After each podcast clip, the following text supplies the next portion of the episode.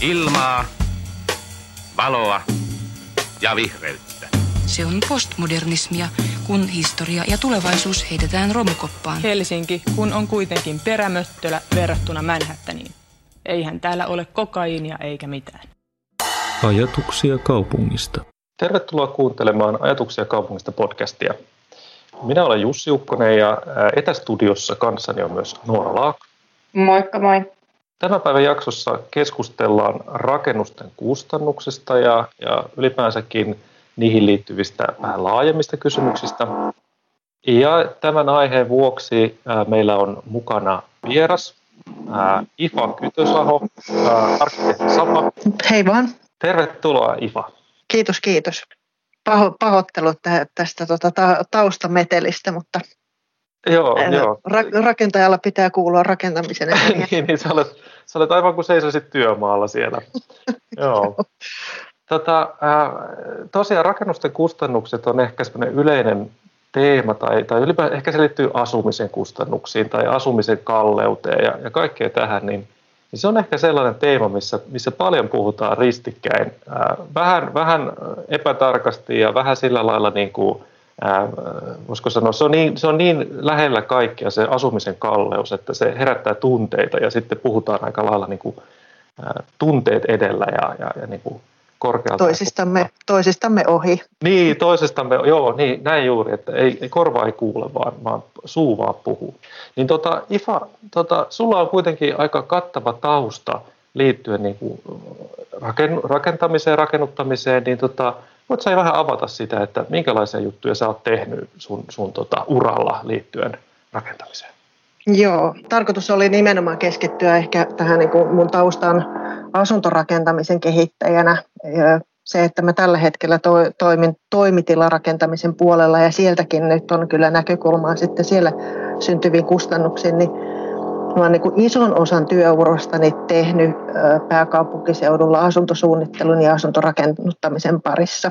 Mulla oli se nuorena semmoinen palo parantaa nimenomaan sosiaalisen asuntotuotannon laatua ja asuinympäristöjä yhteiskunnan heikompien asioiden puolesta. Ja tota, hakeuduin silloin sitten ensimmäiset toimistot, mihin menin töihin, arkkitehti suunnittelun opiskelun ohella niin oli nimenomaan asuntosuunnittelutoimistoja ja, ja tota, sieltä niin kuin 90-luvun alusta, 90-luvun suunnilleen suunnittelin pääasiallisesti asuntoja silloin kun jotain suunnittelin. Ja 2000-luvun voisi sanoa, että siinä kohtaa siirryin asuntorakennuttamiseen, eli mä oon tehnyt työtä, jota on paljon palkittu jälkikäteen.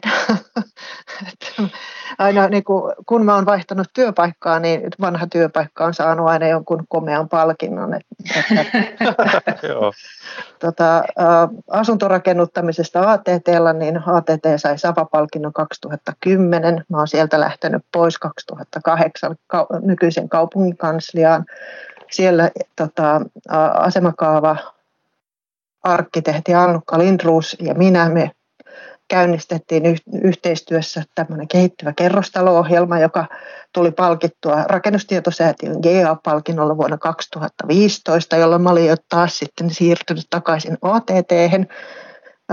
En tullut silloin palkituksi ja nyt se sama, sama ohjelma sai, sai tota jälleen SAFA-palkinnon 2020. Nyt mä en ole enää edes Helsingin kaupungilla töissä. Ja tota, sitten kun olin siirtynyt Helsingin kaupungilta pois, niin ensimmäinen työpiste oli Vantaan rakennusvalvonta ja kun mä sieltä siirryin pois, niin Vantaan rakennusvalvonta sai Safa-palkinnon 2019. Ja nyt täytyy sitten vaan odottaa, että mä siirryn tuolta Vantaan toimitilarakennuttamisesta, niin nekin tulee palkittua. Niin sun kannattaa vaan nyt niin vinkata niille, että kyllä se palkinto tulee kohta, kun mä on, on Niin mä mietin, että Just näin. Tämähän on aika kova meritti, että vähän tämmöinen award maker. Mm. Joo, kyllä. Joo, että taustalle ei jää savovat rauniot, vaan, vaan pikemminkin sitten onnistuneet, onnistuneet toimintatavat.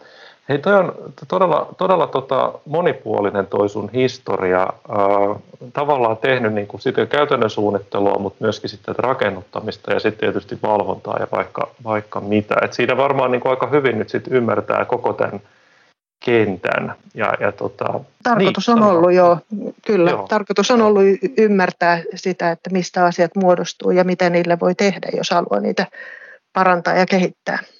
Joo, joo just näin.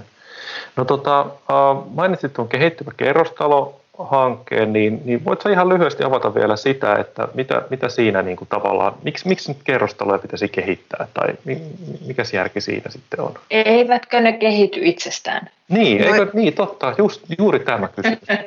Eikö ne vaan kehity itsestään?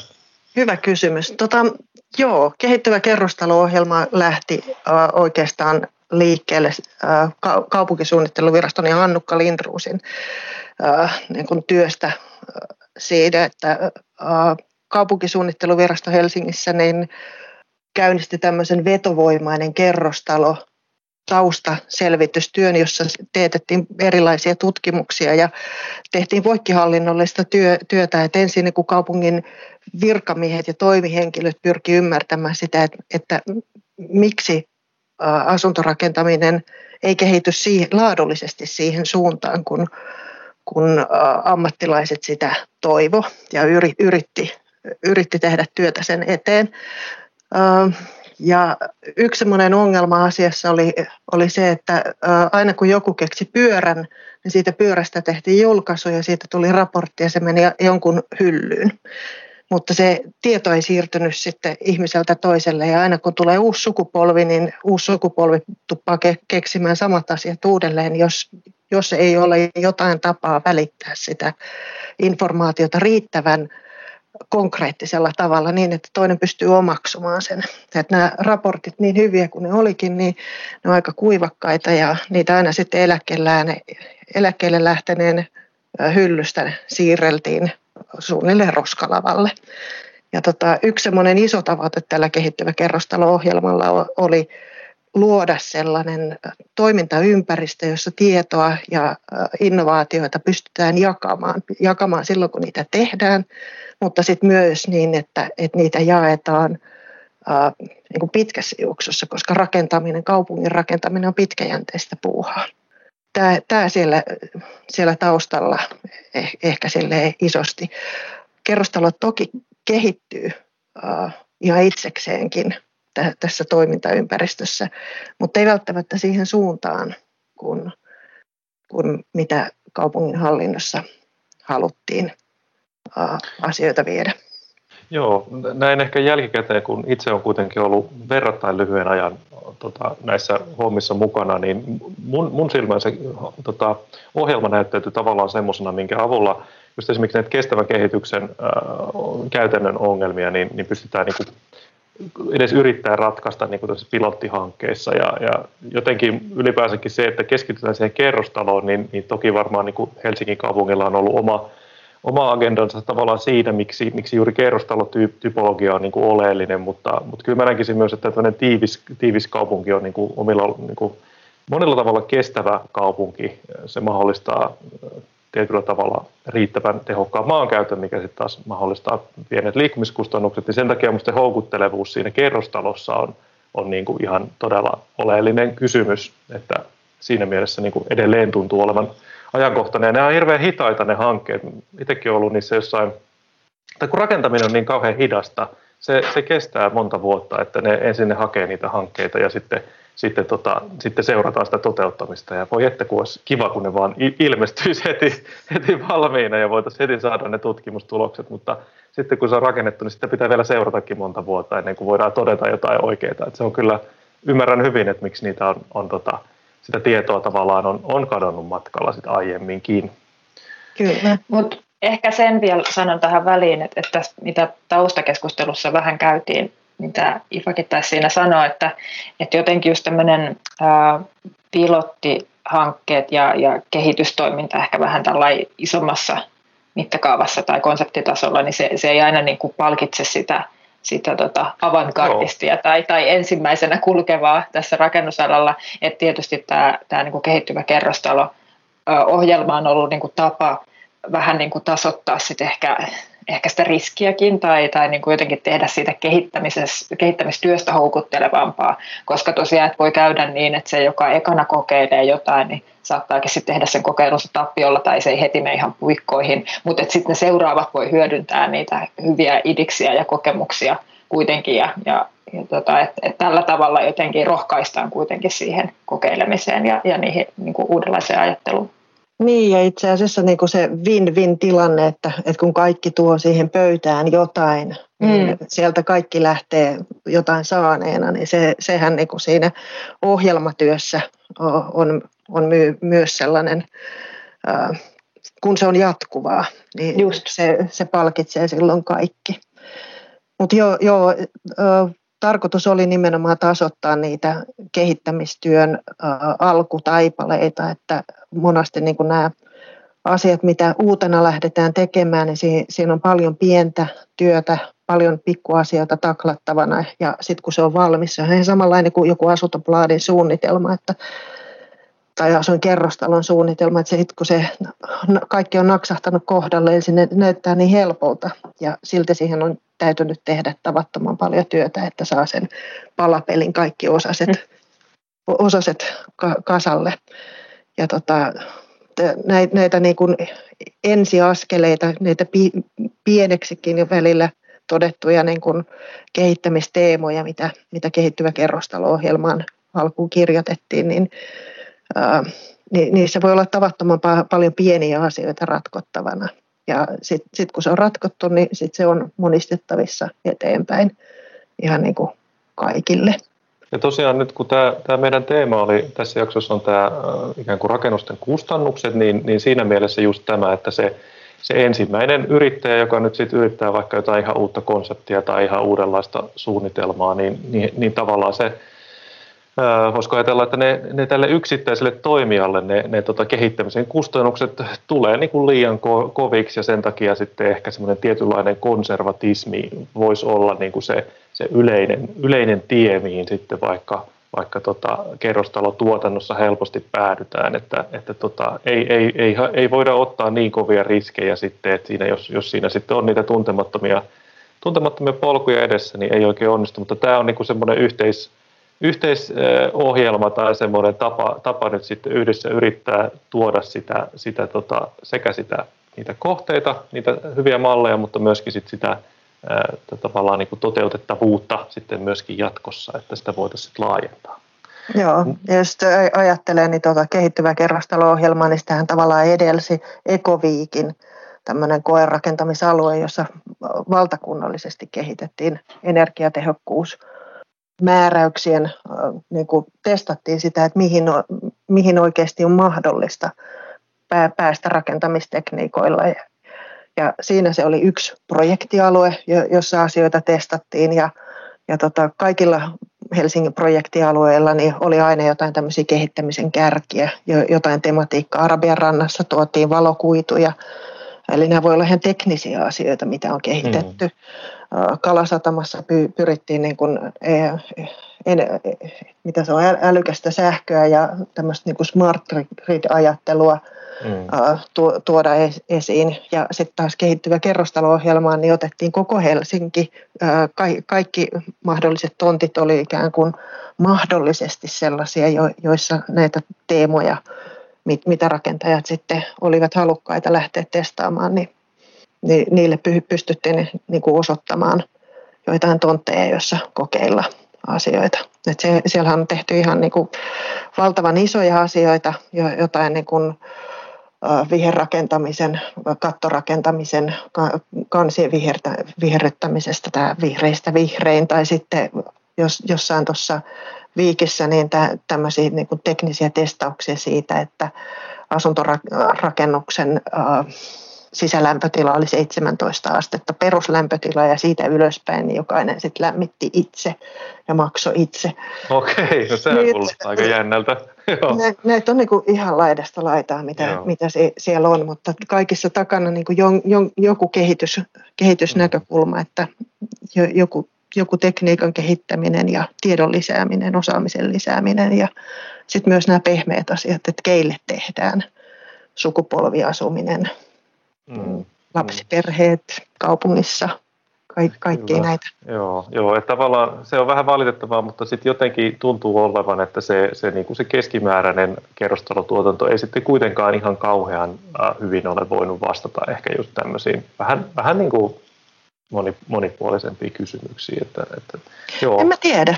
Mä en, Mm. no mun täytyy sanoa, että nyt, nyt mä en tiedä, mihin kehitys on kehittynyt tässä kohtaa, mutta mä kävin ihan hiljattain tuolla Jätkäsaaressa kävelemässä ja mä olin oikeasti niin kuin vaikuttunut siitä, siitä tota, ainakin niin kuin kaupunkikuvallisesti se, siellä Saukonpaaden vie- vieressä ja, ja tota, si, sitä, että mill, millaisia pihoja siellä on. Että, No pitää ne on sanoa, että pi- pihasuunnittelu on. Mm, näkyy on se, että-. Että tota, meillä maisema-arkkitehdit, kun heidän koulutuksensa alkoi tuossa 90-luvulla Suomessa, niin nyt näkee sen, että meillä on osaavia maisema-arkkitehtejä tekemässä pihasuunnittelua. Että kyllä, kyllä se niin kuin, asiat hyvään suuntaankin menee. Joo, pihat on muutakin kuin pelkkää nurmea ja Norjan Arngervoa siinä Joo. reunassa.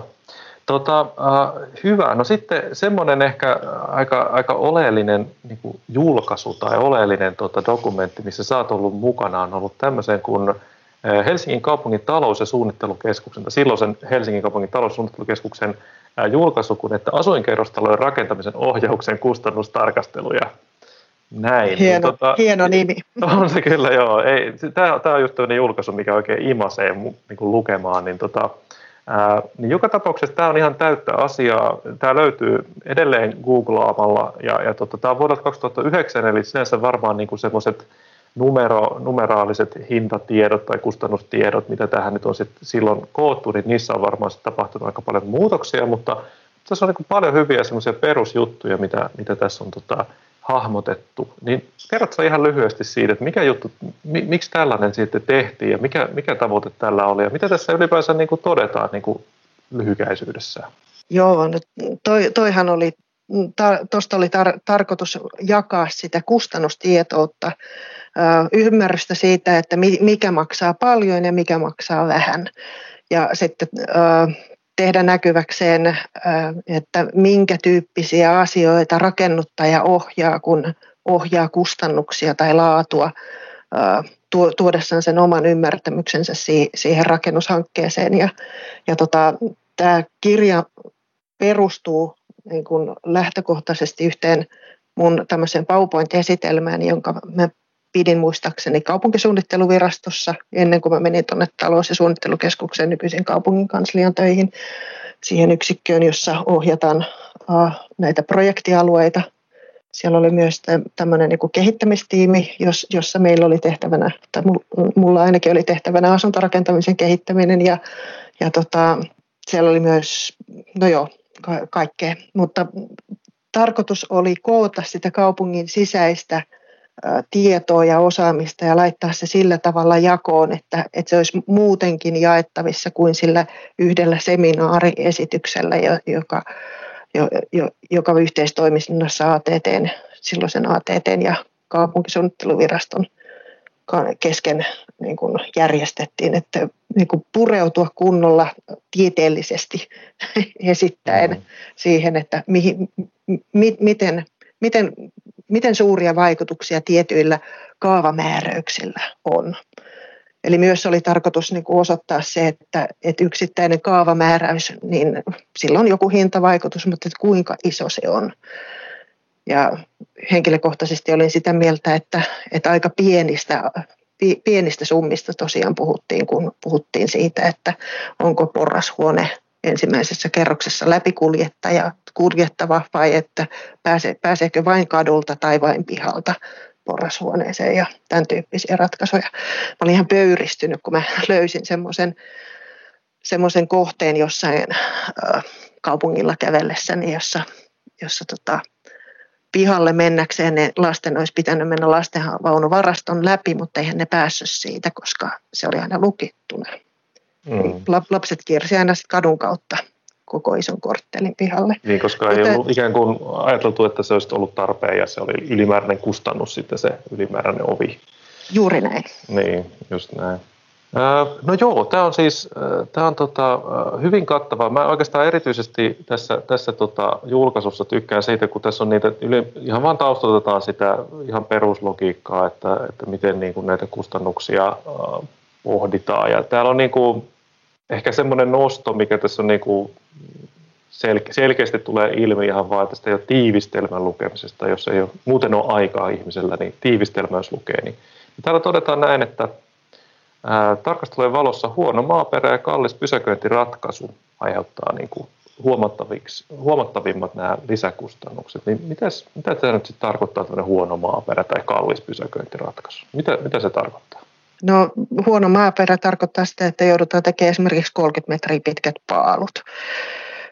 Ja Helsingissä kun kaupunkia tiivistetään, niin, niin viisasti on tietenkin ensin jätetty, jätetty rakentamatta ne vaikeat paikat. Että Pikku Huopalahti oli varmaan siihen, siihen asti sista paikoista niin kuin semmoinen huonoin alue, kun ajattelette, että se on semmoinen Lahden suistoalue.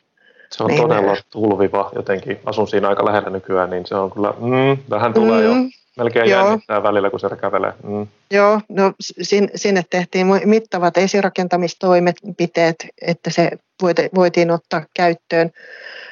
Ja tota, sitten taas Arabian ranta, si, siinä kohtaa kaupungin geotekninen suunnittelija sanoi, että se, se on niin Suomen huonoin tontti, joku niistä tonteista. Valtavat esirakentamistoimenpiteet ja, ja tota, muistaakseni si, siellä niin kuin laskettiin, että olisiko se ollut niin kuin 500 markkaa neljä niin kuin sen maan rakentamisen kustannukset, mitä siellä tehtiin. Pikkuhuopalahdessa tota, esirakentamistoimenpiteet niin laskutettiin kaikilta tontin saajilta liittymismaksuina siellä alueella, eli tasattiin tavallaan niin kuin kaikille tonteille sitä, sitä kustannusta.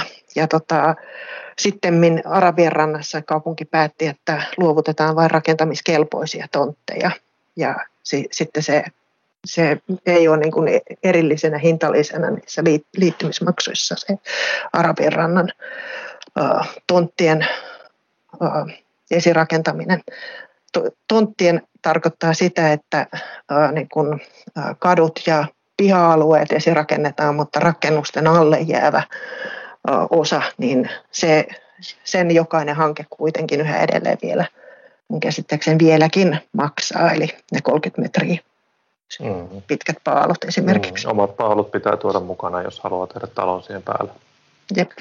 No tota, joo, ja tätä samaa, samaa ongelmaahan on, on tavallaan ä, tutkitaan tai tätä toteutetaan koko ajan ympäri Helsinkiä. On, on Jätkäsaaressa ja Kalasatamassa nämä erilaiset merentäyttöalueet on, on kyllä todella kalliita tämän perustamiskustannuksen osalta. Et siinä niin kuin, ja sitten tosiaan, niin kuin mitä itse kun olen kaavoituksessa töissä, niin, niin sitähän todella pohditaan ihan niin kuin aluetasoilla, että, että miten ne kunnalliset tekniset järjestelyt saadaan sinne tehtyä ja ja mikä on niin kuin se kokonais, ää, miten nyt sanoisi, tavallaan sen koko rakentamisalueen niin kuin se talousyhtälö. Eli onko se niin kuin ylipäänsä, on, riittääkö esimerkiksi maan hinta ja, ja tavallaan sitä kautta ehkä sitten se asuntotuotteenkin hinta niin kuin tavallaan siihen, että onko se, onko se järkevää. Ja sitä kautta se on aika, aika vaativaa rakentamista kaiken kaikkiaan toi.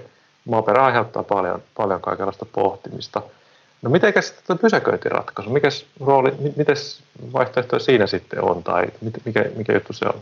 Pysäköintiratkaisut, no osittain te kaavoittajat päätätte sen. Että no niinhän me päätetäänkin, joo. Sulla joku alue toteutetaan ja, ja tota, sanotaan, että mun niin kun tällä asuntorakentamisen uralla näitä kohteita, missä mä oon ollut mukana, niin on ollut maantasopysäköintiä, on ollut sitten tonttikohtaista kansipysäköintiä ja sitten on ollut kallioluolaa – ja niin kuin kaikkea sieltä väliltä ja, ja tota, jo, jossain kohtaa näitä ruvettiin sitten erittelemään niitä kustannuksia siitä, että kuinka paljon pysäköintiin menee. Mm. Niin kansipysäköinti on kalliimpaa kuin, äh, muistaakseni se meni niin päin, että tai itse asiassa joo, tonttikohtainen kansipysäköinti äh, ensimmäiset selvitykset niistä kustannuksista, että mitä ne maksoi, niin oli kun me tehtiin Etelä-Hermannia ja siellä oli tämä asuntoreformikilpailun 1998 reformikilpailu voittanut kohde asunto Helsingin Allotrien puisto, sitten siellä oli Plaasan kuja ja Plaasan puisto, jotka kuulu siihen samaan kokonaisuuteen, A-konsulttien kohde. Ja siinä tuli, vaikka se on Etelä-Hermannissa ja muut tontit liittyi siihen Etelä-Hermannin kallioluolaan, niin vertailtiin niitä kustannuksia, että kuinka mm. paljon siinä niillä tonteilla se kustannus oli, kun niille tuli oma kansipysäköinti.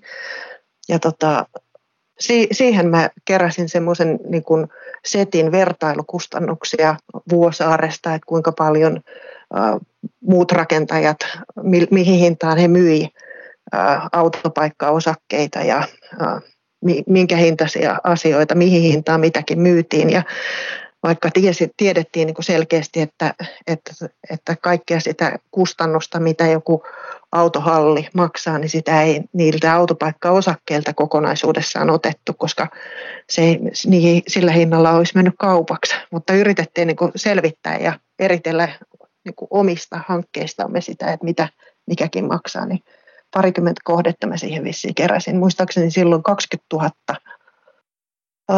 euroa maksoi kansipysäköinti siinä, siinä tota Etelä-Hermannissa, ehkä 23 000 luokkaa sitä, mutta muistelisin, että se kallioluola oli sitä kalliimpi. Ja sitten kun päästiin tuonne Jätkäsaareen ja te, tehtiin sitten tämmöinen hitaskohde, jossa erotettiin kansipysäköinnin hinta asuntojen hinnasta, niin sitten se oli nyt muistelen 56 000 euroa autopaikkaa kohti. Hmm. Mutta mun täytyy tähän väliin sanoa, tota, kun vähän näitä sa- samantyyppisiä asioita on pyöritelty, kun nyt Rakli on päivittämässä tosiaan tämmöistä omaa, omaa selvitystään, jonka hän on siis aiemmin tehnyt ja jonka hän nyt uusi, niin näistä eri niin kuin kaavoituksen kustannusvaikutuksista. Ja siitä on sitten käyty tuolla pitkin somea myös myös keskustelua. Ja yksi lempikommentaattoreista, niin Tuomas Perttula, terveisiä Tuomakselle, niin, niin tota, mun mielestä tosi hyvin kommentoi liittyen pysäköintiin, mun mielestä tämä, liittyy ehkä laajemmin näihin niin kuin kaavoituksen kustannuksiin myös, mutta esimerkiksi nyt niin kuin nämä pysäköinti, että miten se toteutetaan, niin, niin esimerkiksi, että tietysti niin kuin tämmöinen, mitä tiivimmässä kaupungissa ollaan, niin sitä haastavampaa se saattaa olla ja, ja silloin nämä kustannuksetkin saattaa nousta, mutta että että kun periaatteessa esimerkiksi jollekin tontille voi olla niin, että esimerkiksi se tusina niitä pysäköintiruutuja saadaankin toteutettua, että ne saadaan niin sovitettua aika mukavasti sinne ja hintakin saattaa olla sitä myöten vielä suhteellisen kohtuullinen, mutta sitten tuleekin se kolmastoista, joka on ihan mahdoton sinne sijoittaa, mutta jos se vaaditaan, niin sitten pitää oikeastaan koko hanke pyöräyttää niin, että, että se sitten sinne saadaan sovitettua, jolloin ikään kuin sen 13 paikan hinta voikin olla sitten vaikka no, joku imaginäärinen muutama sata tuhatta tai että et, niin se pistää uusikseen. Et, et, niin kuin tässä kommentissa mun mielestä hyvin tuli esiin jotenkin se, että miten totta kai on niin kuin tilastollisia tämmöisiä listahintoja, mitä voidaan laskea, eikä ne ole mitenkään epärelevantteja, mutta sitten samalla niin kuin tässä rakentamisessa toimitaan aina siinä tietyssä paikassa. Ja, ja tota, että ne voi olla nämä, nämä tota, kustannustekijät voi ikään kuin vaihdella sitten, että sitten kun tuleekin se vaikkapa nyt se 13 pysäköintipaikka, niin se onkin sitten se, mikä laukaisee ikään kuin isommat kustannukset. Niin sitä se on juuri voi, näin. Joo, se sitä ei voida juuri. ennakoida. Joo, joo. Ja tuossa itse asiassa... Joo, tavallaan kai, sitä mm, voisi yrittää ennakoida silleen tietenkin, että tämähän on kaavoituskysymys. Että, ö, mietin just tuossa, kun mä luettelin noita hintoja, niin ö, perinteisesti Helsingissä on kaavoitettu silleen, että ö, eri alueilla on eri kemmimäärä, jota vasten pitää olla autopaikkoja ja sitten eri tuotantomuodoille on eri määrät. Kyllä, ja si, sinänsä niin kuin, testaamalla sen tontin rakennusoikeuden suhteessa sit siihen autopaikkamäärään, niin sieltä voi löytyä niin kuin se ratkaisumalli. Tai sitten just se, että alueella on joku semmoinen joustopaikka niin, että ne kolmannet toista autopaikat kootaan kaikki jonnekin. Mm. Mutta en ole kaavoittaja, en, kunhan vaan niin pohdin, että kettä voisi jotenkin ehkä löytää, mutta mä sitten tiedän kuitenkin sen, että kaavoittamisessa äh, tää, tätä niin kuin palikkaleikkiä ja tätä numeropeliä on niin paljon, niin kaavoittajakaan ei pysty täysin ennakoimaan sitä, että minkä laajuinen mökki siihen tulee, kun erityisesti näissä kerrostalokaavoissa yleensä yhteistilat saa tehdä rakennusoikeuden lisäksi ja niitä joko tehdään vähän enemmän tai vähän vähemmän tai jotain muuta, niin se, se ei ole niin kuin täysin ennakoitavissa. Mut, joo, niin joo. siinä on semmoinen tietty, tietty tota, hähmäisyys siinä mielessä, että se ei ole niin kuin, vaikka, vaikka viitesuunnittelua tehdään varsinkin täydennysrakennuskohteissa hirveän tarkkaan, tehdään jopa, täytetään nämä ihan rakennusvalvonnan ihan ne niin kuin lupavaiheenkin laajuustiedot, niin se tietenkään se suunnitelma ei vastaa nyt juuri sitä, mitä ollaan sitten lähdössä rakentamaan. Et siinä niin kuin, se vaatii aika paljon kokemusta ja semmoista... Ää, se ei riitä. No se, se, niin. se, se, on, se on mahdoton mm. peli. Se, se on oikeasti...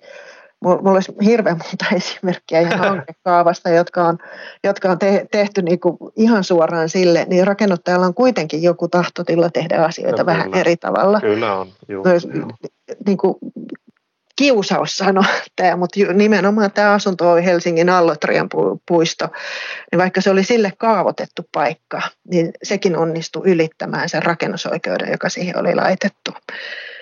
Ja silti me niin kuin toteutettiin lähestulkoon sitä niin kuin kilpailuehdotusta, joka, jonka sama arkkitehti oli suunnitellut ja niin edespäin, mutta se rakennuttajan tahtotila oli siinä välissä lisätä Joo. jotain. Kyllä.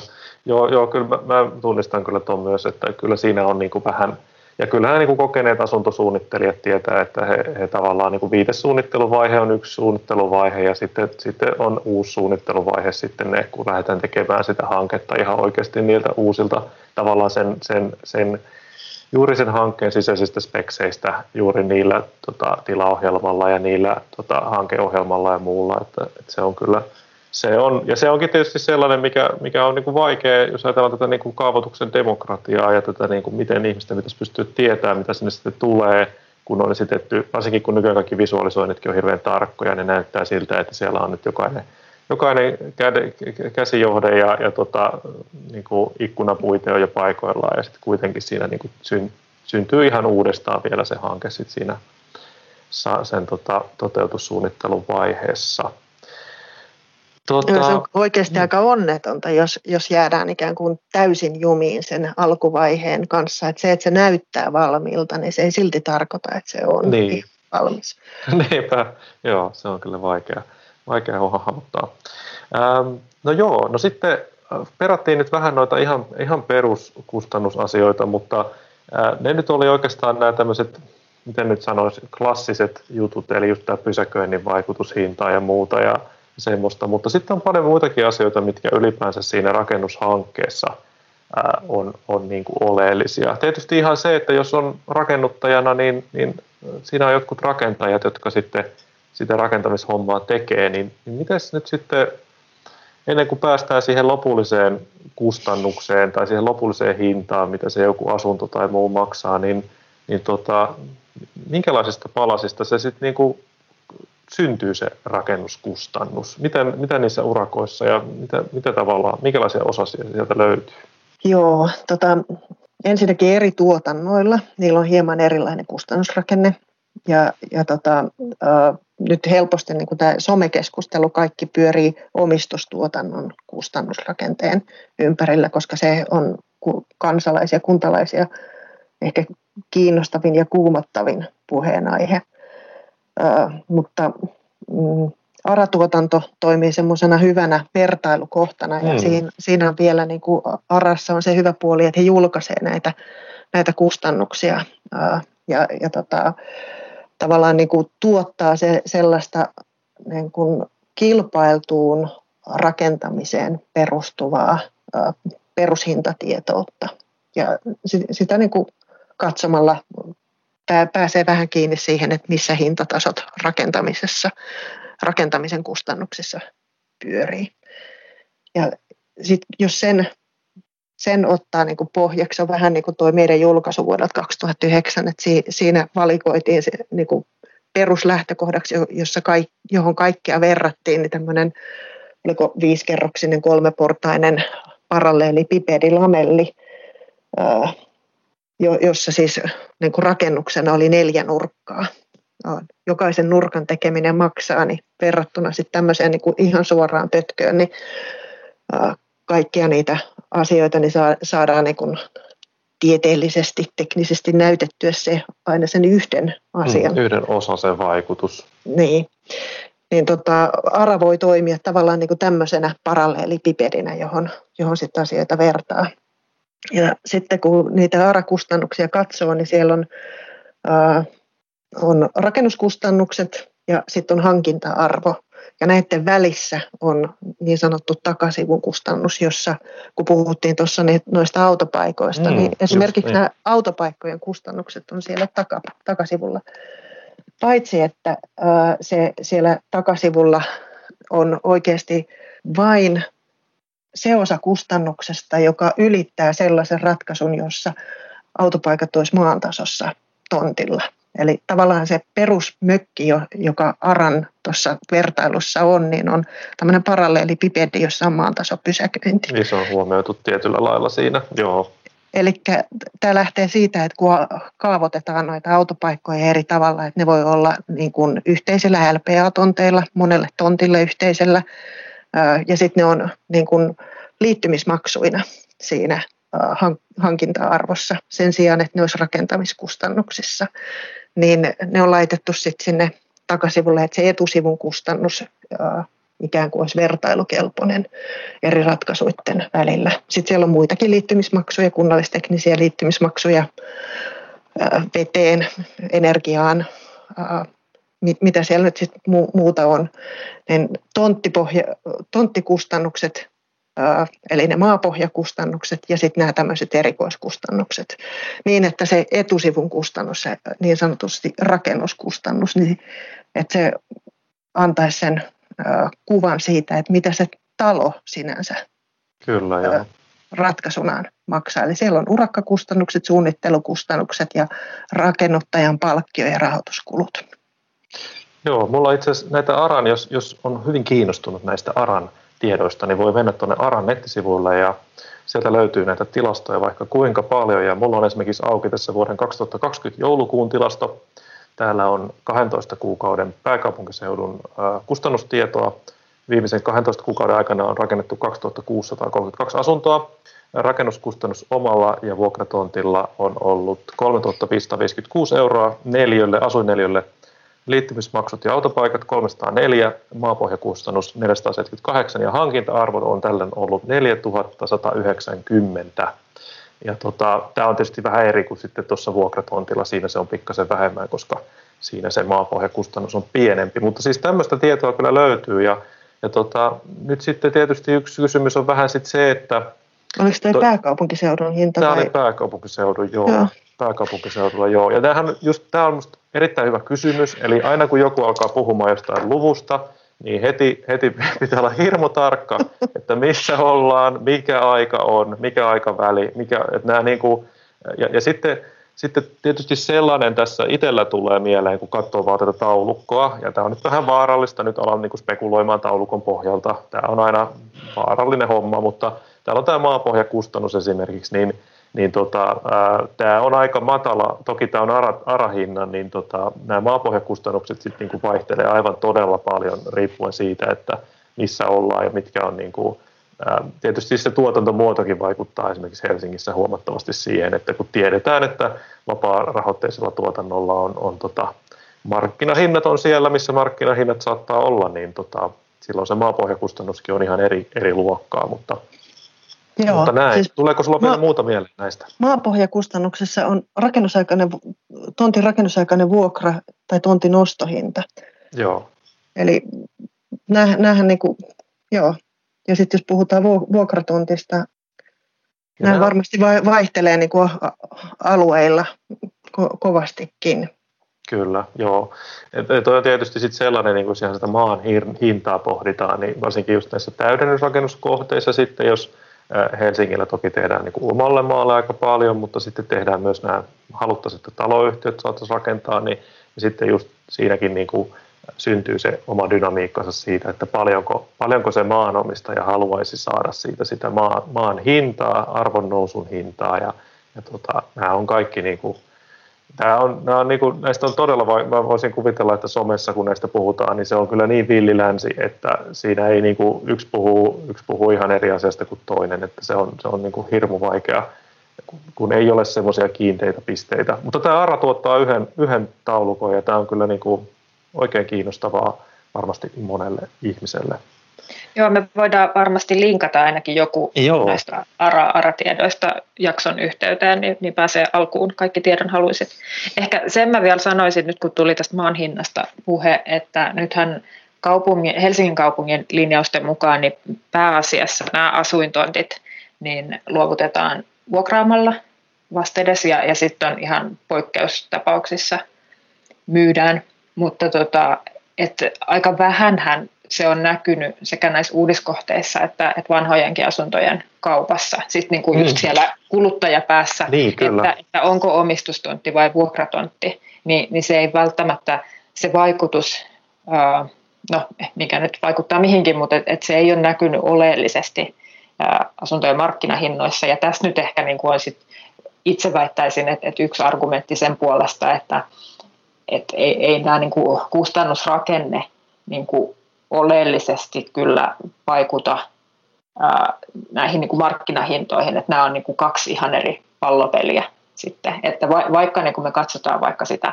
sitä tontin hintaa ja maan arvoa, mikä on kuitenkin ihan yksi keskeinen tekijä tässä tota, ää, niin kuin sen rakentamisen tai tämän niin kuin koko mökin muodostumisen kustannuksista, niin että se ei sitten välttämättä tosiaan näy enää kuluttajatasolla. Niin, tästä oikeastaan päästäänkin just siihen kysymykseen, että miksi näistä kustannuksista ylipäänsä on sitten niinku, ää, miten sä näet Ifasit sen, että miten se sitten niinku vaikuttaa tässä nyt sitten vaikka siihen tuotantoon, eli, eli tota, markkinahinnat on, on markkinahinnat ja jossain on kallista ja jossain on, on sitten halpaa. Ää, mikä merkitys sillä on nyt sitten sille rakennuttajalle, että jossain on hirveän kallista ja jossain on hirveän halpaa? Oikea kysymys. Mä yritin, mä yritin pohtia tuota, mitä Noora sanoi, ja mä jotenkin ilmeisesti en, en ihan pystynyt seuraamaan sitä, että mitä sä hait, mitä sä sanoit tuosta noista tonttikustannuksista. Joo, kaupungissa tota, rakennetaan noille, rakennetaan vuokratuotonteille, ja si, silloin ikään kuin se tonttikustannus, se, semmoisena kun se rakennushankkeessa maksetaan ulos, niin se ei siinä ihan hirveästi näy. Mutta se, että mä tarkoitin tällä aratuotannolla, että se, se on ikään kuin se kilpailtu urakkakustannus, jo, jossa kaikki on niin kuin, uh, riisuttu, kaikki, kaikki muu ylimääräinen, ja sitten kun rakennetaan uh, myytäväksi tuotannoksi, niin siihen tulee aina kaikkea till, joka on uh, lähinnä siihen niin kuin markkinointikustannuksia, pidentyneitä, saattaa olla ikään kuin sitä riskiä pidentyneistä myyntiajoista, sitten asukasmuutoksia, joka vaatii työtä. Ja näitä asioita niin kuin, myös sitten urakoitsijat tarjotessaan sitä urakkaa omistuskohteeseen, niin laskevat, että heille tulee vähän enemmän työtä, että se, siellä ei tule ihan samat laatat ka, kaikkiin huoneistoihin, että siellä tulee myös sitä palvelua asukasmuutostöistä, vaikka he niin kuin tarjoavat sen kalliiseen hintaan ehkä, koska mm. perinteisesti gründit näkee sen, että se on heidän gründituotantonsa tämmöinen markkinavaltti, että he tekevät myös sitä asukasmuutos palettia laveammin kuin, kuin sitten kun he myy, myyvät niin kuin omaa urakkaansa, niin se, se ei ikään kuin kuulu siihen tuotantomuotoon heidän näkökulmastaan. Niin äh, se, että joku on kallista, sitten taas niin kuin, että se tavallaan ostajien kiinnostus kapitalisoituu siihen maan hintaan jollain alueella, niin sehän näkyy siinä, että mihin hintaan jotain voi myydä. Mm. Eli palataan ikään kuin siihen, että se hinta kuluttajalle niin syntyy siinä markkinarajapinnassa heihin nähden, mutta ei sitten siinä rajapinnassa pelkästään siinä rakennuttajan ja urakoitsijan toiminnassa. Niin sitten jos ajatellaan, että on liiketoimintaa, niin tietenkin niin kuin kaikki myy itsensä ja työnsä niin kuin mahdollisimman kalliilla, eikö niin? Just näin. Ja, ja tota... niin, tämä oli just se pointti kyllä, mitä yritin ehkä vähän monimutkaisesti No mutta nämä on, nämä on monimutkaisia asioita, ne ei, ne ei ihan helposti, tämä ei tästä avaudu. Tota, eli nyt siis kun on todettu se, että jokainen tietysti yrittää niin kuin katteensa saada kuntoon, katteet kovina, niin tota, ää, miten sä näet nyt sitten, että miten se vaikuttaa just, että kun just kuten niin, että nämä rakennuskustannuksetkaan ei ole, niin kuin, ne, ne ei ole niin kuin pysyviä, ne, ne vaihtelee sekä ajassa että sitten hankkeena ja sijainteina, niin, niin tota, ää, miten nyt sitten vaikka se, että, että on, on tota sitä gryndituotantoa, perustajaurakointia, rakennusliikkeet tekee omaa, omaa, omaa tuotantoa omalla riskillä, tai sitten, että ne rakennut, tekee urakkaa sitten rakennuttajalle, niin miten, miten, miten siinä niin kuin se dynamiikka sitten toimii, tai onko siinä jotain – ajallista vaihtelua tai muuta. Joo, totta kai suhdanteet vaikuttaa. Mm. Tietenkin. Tota, me te, tehtiin silloin, kun olin vielä ATTlla töissä, niin te, teetettiin tämmöinen kysely meidän yhteistyökumppaneille siitä, että minkä tyyppisestä tuotteesta niin he ovat eniten kiinnostuneita tarjoamaan meille, että mikä on hankekoko, se nyt oli ehkä se isoin, isoin kysymys ja sinänsä, niin kuin, että ovatko he ylipäänsä kiinnostuneita tekemään yhteistyötä meidän kanssa ja minkälaisia kipukysymyksiä asiassa oli, niin kuin, että me oltaisiin kiinnostavampia heidän näkökulmastaan, niin yksi erittäin hyvä yhteistyökumppani totesi, että heillä on oma gryndituotantoa koko ajan ja he pitää niin kuin, tarjoavat koko ajan meille urakkaa ja suhdanteiden mukaan niin näiden painopistettä ää, niin kuin siirtävät, että silloin kun gryndi vetää, niin he tekevät sitä omaa gryndiä enemmän, mutta jo pitävät, pitivät niin kuin kuitenkin aina niin kuin suunnilleen yhden hankkeen myös meillä, jotta, jotta pysyvät niin kuin hajulla siitä, että että miten me asioita tehdään, mitkä meidän suunnitteluohjeet on, millaista laatua meiltä tulee ja, ja millaisia vaatimuksia meillä on heille. Niin, että he sitten olivat aina niin kuin valmiina, jos oma, oma tuotanto rupesi sakkaamaan, niin he mielellään siirsi sitten riskin ää, myynnistä meille. Ja tota, osa, osa urakoitsijoista on erikoistunut tämmöisiin niin kuin pienempiin hankkeisiin, semmoista niin kolmesta tuhannesta viiteen tuhanteen kemmiin ja sitten jo, joillekin kelpas kymmenen tuhattakin kemmiä, vaikka ne selvästi oli kaikille vähän vaikeita. Että siellä hankkeen kestot rupeaa menemään niin pitkiksi, että sen niin kuin työmaaporukan pitäminen äh, hallinnassa siinä niin pitkään niin tuntuu olevan sitten semmoinen asia, että työpäälliköt, työpäälliköt vähintään niin kuin olivat hyvin vaihtuvaa vaihtuvaa joukkoa ja siitä aina niin kuin tulee sellaisia tietokatkoksia, jotka haittaa ja vaikeuttaa työn eteenpäin miehistä. Mutta tässähän tuli nyt esiin ikään kuin tämmöinen vähän just tämä suhdannevaihtelu, mitä kuvasit myös, että, että silloin kun ehkä on nousukausi tai rakentamisessakin menee kovaa, että silloin tehdään tätä gryndituotantoa, mutta että ehkä sitten kun alkaa siellä vähän hiipumaan, niin sitten alkaa löytyä ehkä tähän niin kuin kohtuuhintaisenkin puolelle niin, niin urakoitsijoita enemmän, jos, jos voin niin kuin ehkä sen näin yksinkertaistaa.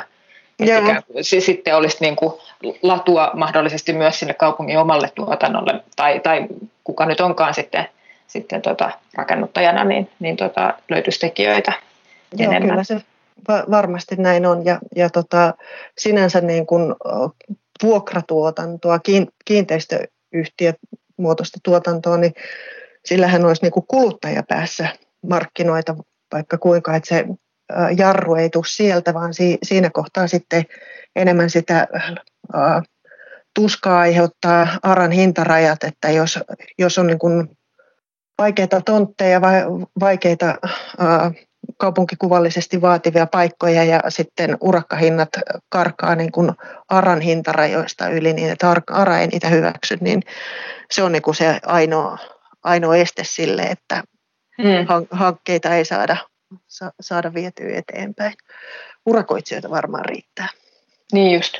Mikä on varmaan, jos saan vielä lisätä tämmöisen puolittaisen kysymyksen, että, että varmaan tota, erityisesti tässä pääkaupunkiseudulla ehkä että kustannukset voi muutenkin olla vähän muuta Suomea hippasen korkeammat, että se ei ainakaan sitä auta tätä, tätä tilannetta. Niin, rakentajat tietää myös sen, että, että tota, pääkaupunkiseudulla niin kuin rakentaminen maksaa vähän enemmän.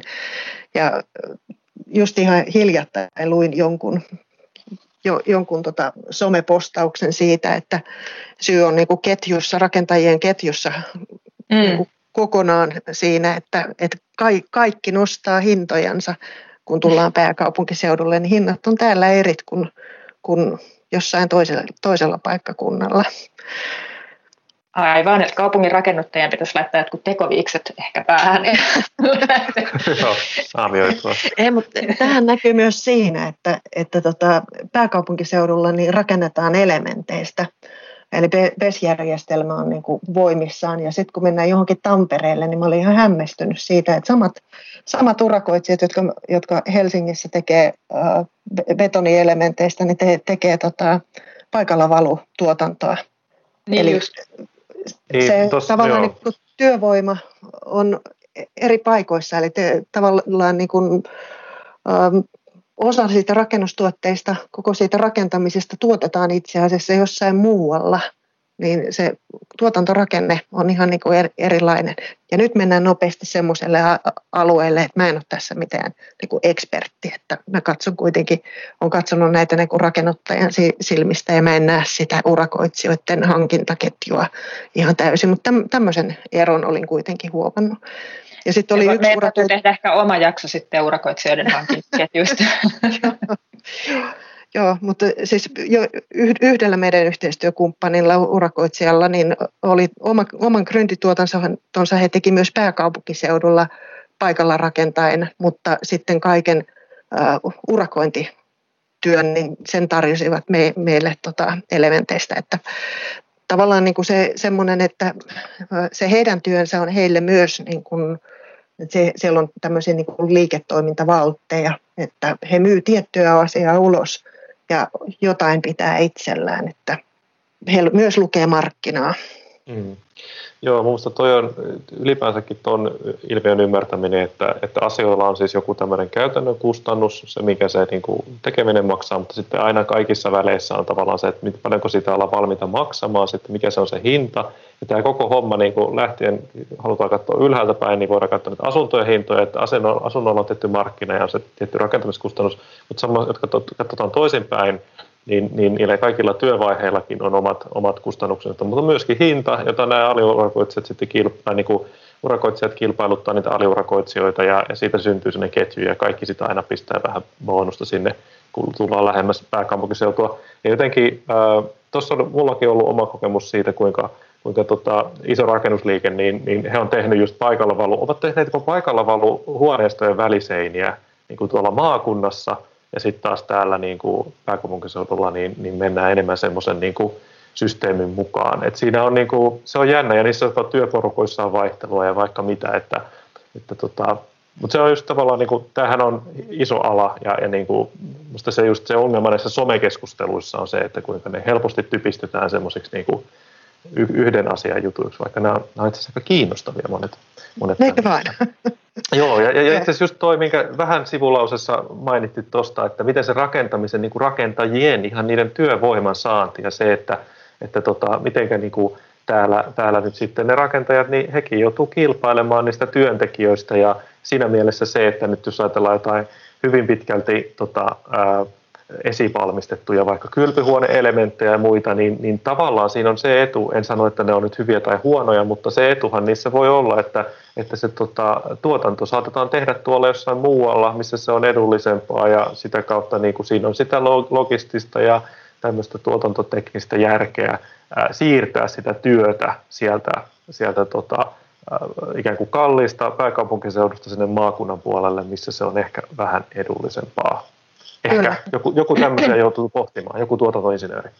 Näin. Mutta nyt mä nopeasti Jussille sanon, että, että tota, äh, mä tiedän, että sä suhtaudut ehkä vähän varauksella somekeskusteluun, mutta et, et kyllähän nämä on yhteiskunnallisesti merkittäviä ja kiinnostavia asioita ja, ja niistä sitten kuitenkin niissä mahdollisuuksien rajoissa kuitenkin siellä somessakin sit keskustellaan tästä syystä, että nyt, nyt Jussikin vaan rohkeasti sinne Niinpä, someen kertomaan, joo. että miten asiat toimivat. Mutta ehkä mä katson nyt kelloa ja, ja tota pelkään, että IFAN täytyy kohta, Joo. tai Niin aivan täytyy, joo, nyt pähkälle. kiitää eteenpäin, mutta et, et ehkä vielä viimeiset jotenkin tämmöiset toiveet ja terveiset ehkä erityisesti sieltä IFAN suunnalta, että ää, nyt kun vaikka näillä kuntapäättäjillä, jotka nyt ovat juuri tänä keväänä menossa vaihtoon, niin on paljon tavoitteita tietysti vaikkapa tämän asuntotuotannon ja mielellään kohtuuhintaisen sellaisen osalta, niin onko sulla jotain terveisiä nyt kaikille ehdokkaille ja muille ää, päättäjille